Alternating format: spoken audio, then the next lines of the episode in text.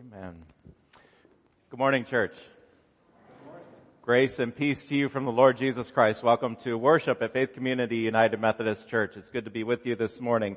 I'd encourage you to find the attendance pads that are in the pews and uh, fill those out, pass those along to others worshiping with you this morning so we have a record of your presence here with us in worship this morning. I, I want to say thank you to those who responded to our Thanksgiving challenge. We uh, you all donated 143 pounds of food, and, and in addition to that, $480 uh, to provide Thanksgiving meals to people in this community. Way to go, Faith Community. Thank you for your generosity and your response to that Thanksgiving challenge.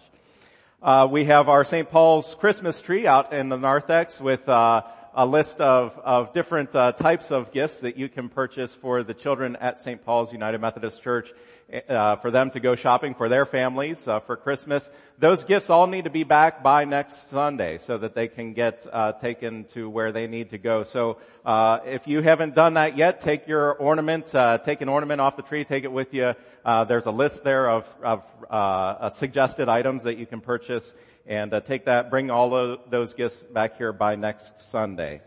Uh, we have our uh, upcoming Blue Christmas service. There's an announcement about that in your bulletin. Uh, the Blue Christmas is a, a, worship service that our Stephen Ministry does every year uh, around Christmas time, especially for those who are going through a time of, of grieving during the holidays. And uh, so take note of that. If you know of others who who might uh, benefit from such a service, make sure that you pass that information along to them. And finally, I just want to mention that we do have our Thanksgiving community service here in the sanctuary this afternoon at three o'clock. We're going to join in worship with uh, members from many other churches in the Xenia community as we come together as the body of Christ to uh, celebrate and worship and to to give our thanks to God for for His many blessings. So come to our Thanksgiving service this afternoon at three o'clock, community service here in the sanctuary. We are here to worship God this morning, and so uh, let us turn our hearts to worship as the choir presents the music of the introit.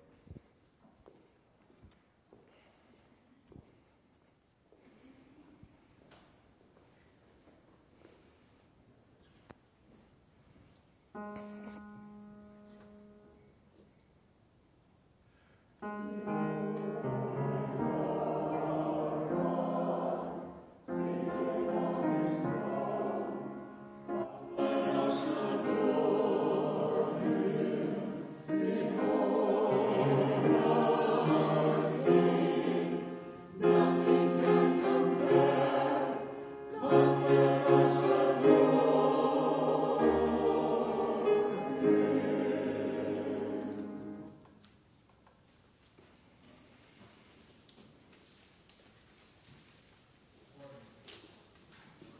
Please rise as you're able for the call to worship.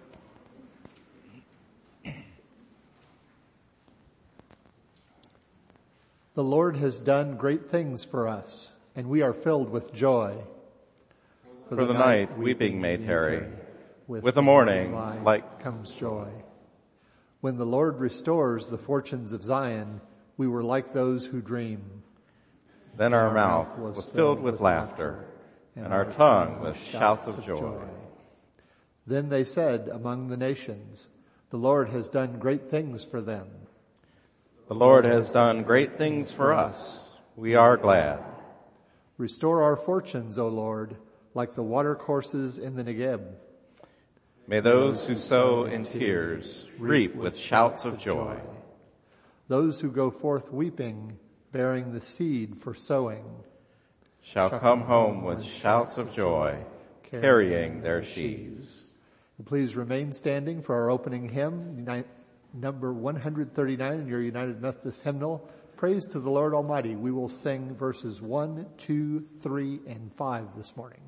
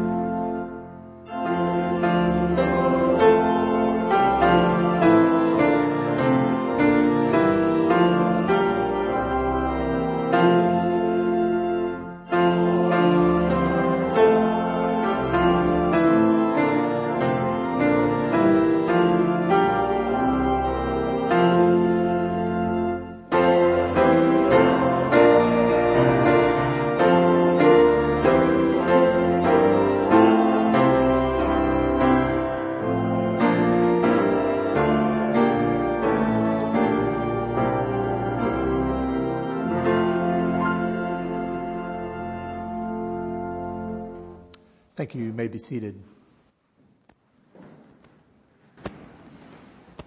Please now join in the opening prayer printed in your bulletin. In every season, God of love and goodness, your steadfast love sustains us.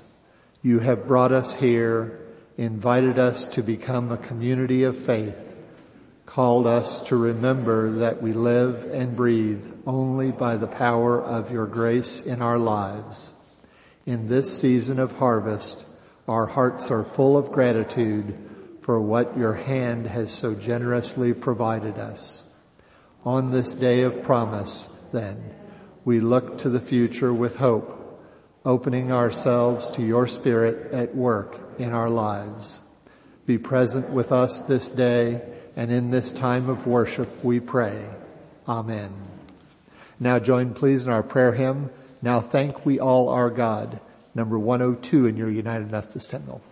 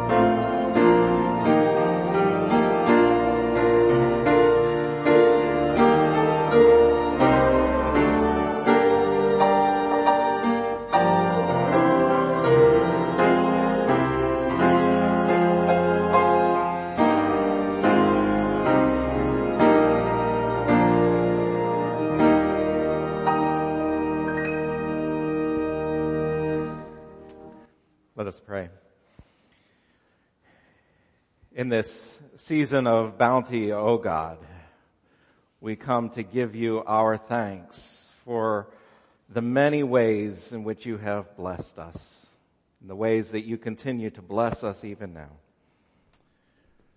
Remind us, Lord, to bless you and to thank you even when it's not a season of bounty, even when we're going through those difficult times. Even in times of famine, Lord, may we continue to thank you for you continue to provide all that we need. You continue to bless us beyond our deserving. Your grace is innumerable, Lord. We thank you for our families, for our friendships. We thank you for this church and for our faith. We thank you for inviting us into your family and giving us the privilege of serving in your community through your strength and power. Lord, continue to bless all of the work of this church through our missions and ministries as we continue to provide your blessings to others through, through our service, through our gifts. We know that none of those come from us. They all come from you, the giver of every good gift. Lord, continue to work within us and within the lives of those that we lift up to you now who are going through times of trial, those who are experiencing grief, those who are dealing with physical illness, those who are wrestling emotionally, spiritually. Lord, pour out an extra measure of your mercy upon them this day. May they experience the benefit of our prayers, knowing that you are a God of love and power. Continue to bless this church family and each one of us as we continue to offer ourselves in praise and thanksgiving to you through your Son, Jesus Christ, as we offer to you now the prayer that he teaches us to pray together. Our Father, who art in heaven, hallowed be thy name. Thy kingdom come. Thy will be done on earth as it is in heaven. Give us this day our daily bread and forgive us our sins as we forgive those who sin against us. And lead us not into temptation, but deliver us from evil. For thine is the kingdom and the power and the glory forever. Amen. I invite the ushers to come forward to pass the plates as we offer ourselves to God through the giving of our tithes and offerings.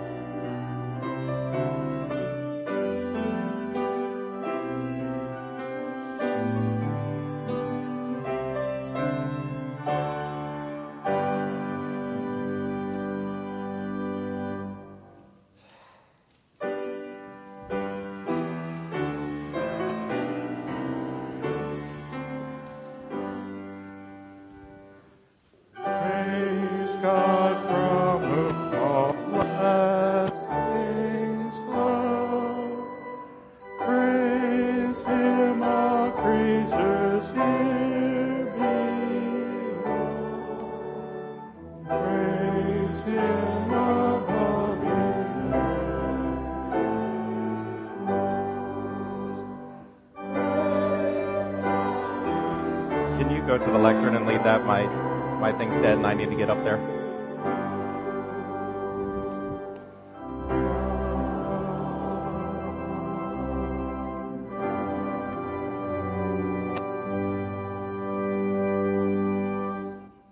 Please join me in the prayer of dedication. We come with joy and thanksgiving for the many, Many blessings, blessings. we have been given.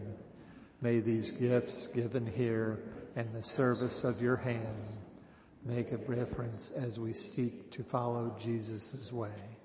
Amen. Please be seated.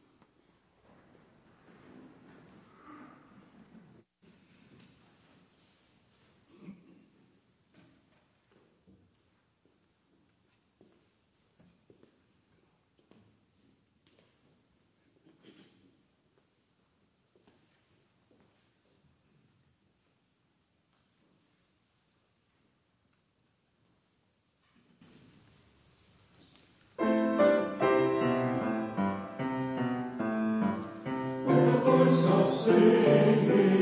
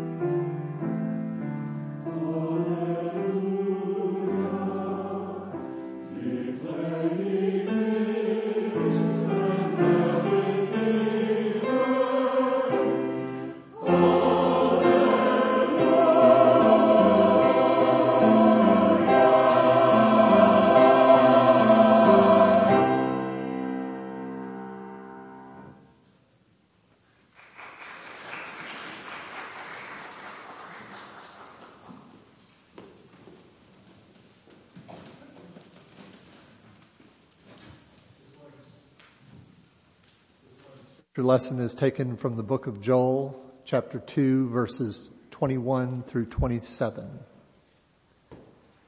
Do not fear, O soil, be glad and rejoice, for the Lord has done great things. Do not fear, you animals of the field, for the pastures of the wilderness are green. The tree bears its fruit. The fig tree and vine give their full yield. O children of Zion, be glad and rejoice in the Lord your God, for he has given the early rain for your vindication. He has poured down for you abundant rain. And early and the late rain, later rain as before. The threshing floor shall be full of grain. The vats shall overflow with wine and oil. I will repay you for the years that the swarming locust has eaten, the hopper, the destroyer, and the cutter, my great army which I sent against you. You shall eat in plenty and be satisfied, and praise the name of the Lord your God, who has dealt wondrously with you. And my people shall never again be put to shame. You shall know that I am in the midst of Israel, and that I, the Lord, am your God, and there is no other and my people shall never again be put to shame. The word of God for the people of God. Thanks be to God.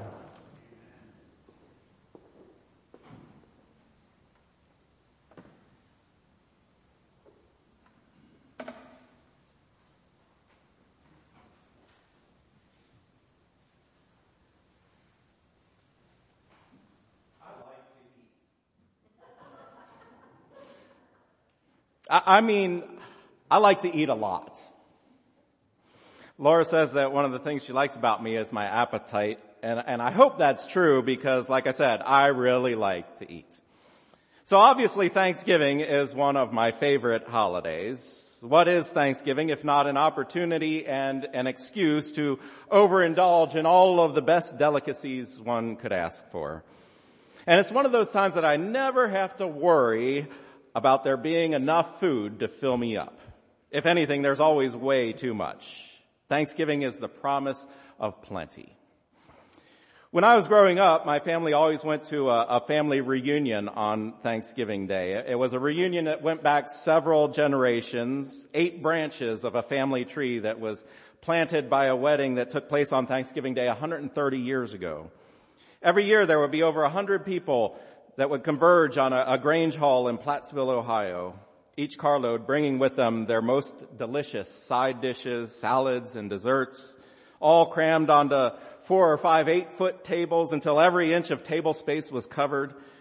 The turkey and stuffing were prepared on site by whichever of the eight branches of the family was hosting that year. I have no idea how many turkeys they made or how many vats of stuffing they prepared, but you never had to worry about running out as we rode in the car for that two hour drive from Cincinnati to Plattsville on Thanksgiving morning, we knew we were headed to the promise of plenty. The promise of plenty is what we find in our scripture reading for today. Joel 2:26. You shall eat in plenty and be satisfied. You shall have plenty to eat until you are full, says another translation. That's music to my ears the promise of having plenty to eat, of being fully satisfied. Did I mention I like to eat? The, the, section that we read today from Joel, it's a very uplifting, very encouraging passage, full of promise and hope. Not all of Joel is like that. In fact, much of Joel is not like that. When I began looking at this passage in preparation for today, I, I had to do a bit of a double take. Wait a minute, is, is this Joel? This isn't usually what I think of when I think of the prophet Joel. The day is, the day of the Lord is coming, a day of darkness and gloom, a, a day of clouds and thick darkness. That's Joel. The day of the Lord is terrible indeed. Who can endure it? That too is Joel. There's a lot of devastation and foreboding in Joel. But there is also this section of promise of restoration. It's hard to say when the book of Joel was written. Joel himself doesn't tell us in what century he was writing. Some date the book as early as 800 BC, others date it as late as 400 BC. All we know definitively about Joel is that he was the son of Pethuel, which doesn't tell us much since we don't know anything about Pethuel other than he was the father of the prophet Joel. Unlike many of the prophetic books of the Bible, this one seems to have nothing to do with the exile. Most of the prophets were either foretelling the destruction that would come when Assyria would defeat Israel and Babylon would defeat Judah, or they prophesied during the exile of the restoration that would come when God would deliver them back to the promised land. There isn't any of that in Joel. The devastation and restoration that take place in Joel it's all agricultural. The chosen people were living in a land of plenty. Grain crops grapevines, fig trees, and olives. They were a people of the land. The land was their livelihood. The land provided not just what they needed for life, but what they needed for worship as well. The sacrifices and offerings that they brought to the temple came from the, the fruit of their labors, yes, but more than the fruit of their labors, it came from the bounty provided by God. As with any agricultural society, there were good years and bad years. Usually though, whether it was a good year or a bad year, usually there was enough. They praised God for providing enough. But the situation described in the book of Joel is no ordinary year. All of chapter one and much of chapter two describes a terrible swarm of locusts. A swarm of locusts so bad that all of the crops were destroyed. A swarm of locusts so bad that even the livestock died for lack of food. There were locusts upon locusts, a variety of different kinds that, that destroyed in different ways. The King James Version translates them as the locust, the cankerworm, the palmer worm, and the caterpillar. What, what the actual genus of these were, what, what they represented was different kinds of destruction, stripping, cutting, swarming. As Joel 1-4 puts it, what the cutting locust left, the swarming locust has eaten. What the swarming locust left, the hopping locust has eaten. What the hopping locust left, the destroying locust has eaten. In other words, it's one thing after another after another. You know, I, I don't know anything about farming. I can't tell you the first thing about agriculture. I sure can't identify one species of locust from another or the different types of damage that each one leaves behind. But I do know what it feels like to be bombarded by troubles, one on top of another. I do know what you mean when you say to me, it feels like everything is hitting me at once and it's just too much. I do know that the 17 year cicada is not the only type of plague that we face in this life. When things aren't going well at work, and your spouse doesn't listen to a word you say, and the kids are being disrespectful, and your friends just don't have time to listen, and there's a fight going on at church, and you don't dare turn on the news. What the swarming locust doesn't destroy, the other types will. And they all strike at once, don't they? Joel may have been originally prophesying in relation to a literal plague of locusts, but we all face those moments when, when we feel that the world is coming against us. What can we do in those moments but cry out to God? Joel 119, to you, O Lord, I cry. Joel 120, even the wild animals cry to you because their water courses are dried up. All creation cries out to God. And the prophets are there to tell us God hears those cries. And God responds. God is faithful to restore all that has been destroyed. God is faithful to redeem all that has been taken away. God is faithful to rebuild all that has been broken down. God is faithful to provide all that is needed and more. That's what our passage for today is about. That's where the promise of plenty comes in. It's not that God is promising to provide an abundance of everything at all times. It's not the idea that we're going to have the perfect harvest year after year. Not physically anyway, not in this world, not in this life. In this life there will still be bad seasons. In this world, there will still be times of plague. But the plague will not last. And the bad season is just that. A season. When the locusts are swarming around us. And again, I'm not talking about the 17 year cicada, but those figurative locusts that, that come against us at any time and, and cut and strip and, and eat away when those locusts swarm around us, God has not forgotten. God has not abandoned. God is not indifferent to our condition or to the condition of this world. Quite to the contrary, God is eager to drive away those locusts and restore the land around us. But before we jump too quickly to that promise of restoration, that promise of plenty, there is another step in between. In between the, the section about the vast devastation brought on by the locusts and the restoration brought about by God, there is a season of repentance. After a, a chapter and a half of, of terror from the swarming locusts, described as an attacking army, we get to Joel 2, 12 through 14. Yet even now, says the Lord, return to me with all your heart, with fasting, with weeping, with mourning. Rend your hearts and not your clothing. Return to the Lord your God, for he is gracious and merciful, slow to anger and abounding in steadfast love, and relents from punishing. Who knows whether he will not turn and relent and leave a blessing behind him, a grain offering and drink offering for the Lord your God. Before the locusts came, the people had grown complacent. They had become abundantly comfortable. They took their position as God's chosen people for granted. They, they didn't really have to worry about how they were living because they brought their sacrifices to the temple in due season, so they knew their sins were atoned for.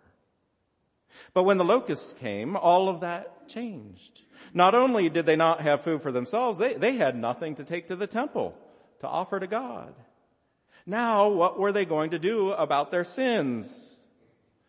God, through the prophet Joel, tells them what to do about their sins.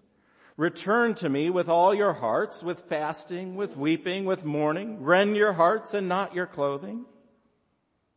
God doesn't want their meaningless sacrifices of grain and animal. Never really did. What he wanted all along was their hearts, their faithfulness, their devotion to him and his ways. What God wanted from them was true repentance. That's what God would bring about through that plague of locusts. True repentance. Hearts turned back upon Him. And then the prophet Joel suggests, then God may leave behind a blessing such that they can bring the grain offering and drink offering once again.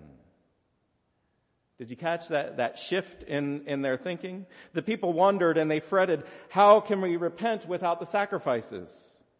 And God answered, repent in your hearts, truly repent, and then I will provide what you need for the sacrifices. It took the plague of locusts for the people to realize that it was God. Not their resourcefulness, not their sacrifices and offerings, not their good deeds, not their hard work, not their nice words, not their songs of praise, but God. It was God who was the source of every blessing. When those blessings were temporarily removed through that plague of locusts, the people were convicted. Their eyes were opened to how complacent and careless they have been in their faith. They repented. They turned back to God. They drew close to God in prayer, in supplication, in fasting, in dedicating themselves and their community to the Lord. I believe that's how God wants us to use all of those times in our lives when the locusts are swarming when the abundance seems to be gone, when we feel like we're under attack, when we feel like we have nowhere else to turn. God wants us to realize we have nowhere else to turn because we have no blessings that do not come from Him. Indeed, we have no good thing that does not come from Him. He is the giver of every good. If you have money to put in the offering plate. Praise God, that money is a gift from Him. If you have food to give to another family for Thanksgiving, praise God, that food is a gift from Him. If you have time to serve at a mission site, praise God, that time is a gift from Him. If you have energy and talent to devote to your church, praise God, that talent and energy is a gift from Him. If you think that any of that came from you, then just wait until the next time the locusts come and take it all away. And you'll know that it was never yours in the first place. Every good gift comes from God who is the Father of all. When the locusts destroyed the harvest, decimated the land, God's people repented. They returned to Him. Now, now we can get into a, a, theological debate about whether God intentionally sent that swarm of locusts as a form of punishment for their sin, or, or whether those locusts came in the course of nature and God just allowed it. What matters is that the people were convicted by it they realized that they needed to repent, and through this, they drew closer to God. When the bad things are piling up in our lives, we can debate the question of, of why it's all happening. Sometimes we do sin. We make bad choices and that leads to bad results. Sometimes other people sin and I suffer as a result.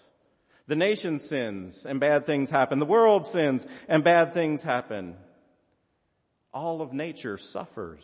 The whole of creation groans for redemption. When the plagues come upon us, it's good to ask why because God might be trying to teach you something through it. There might be individual lessons in each individual situation.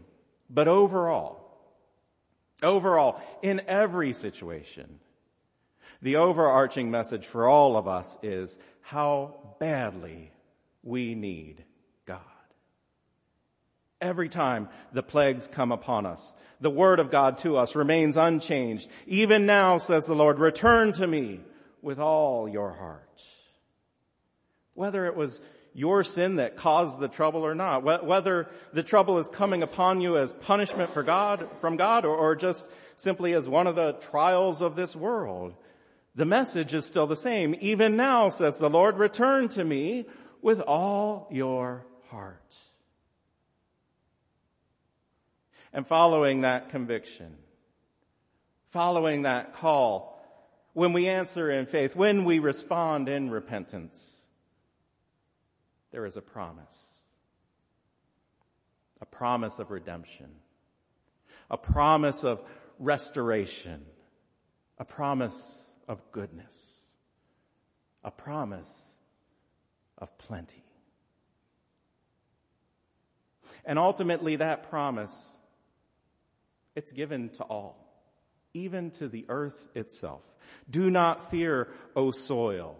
Be glad and rejoice, for the Lord has done great things. Do not fear, you animals of the field, for the pastures of the wilderness are green. O children of Zion, be glad and rejoice in the Lord your God.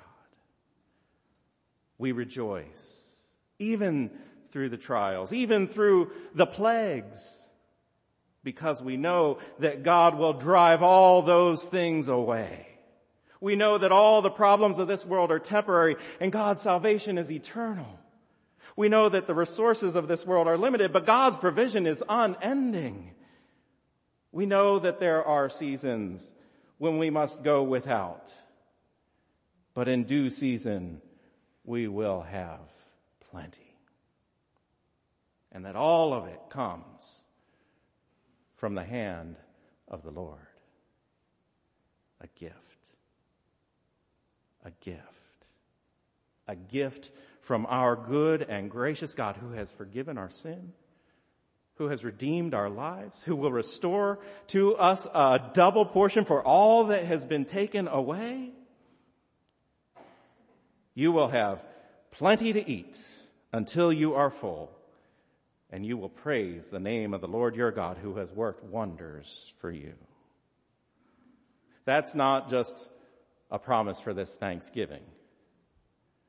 That's a promise for eternity. Thanks be to God. Amen.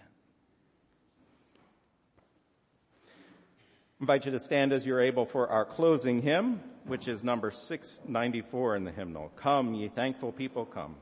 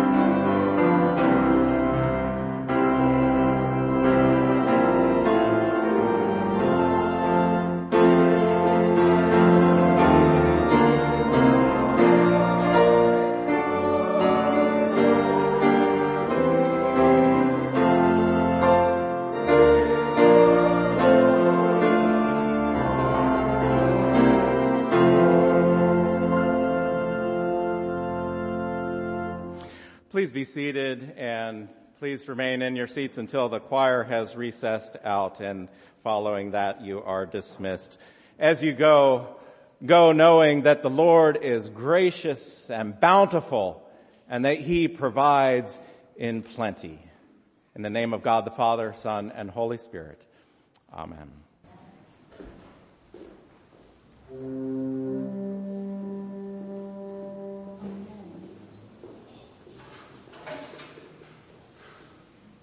Thank Mm.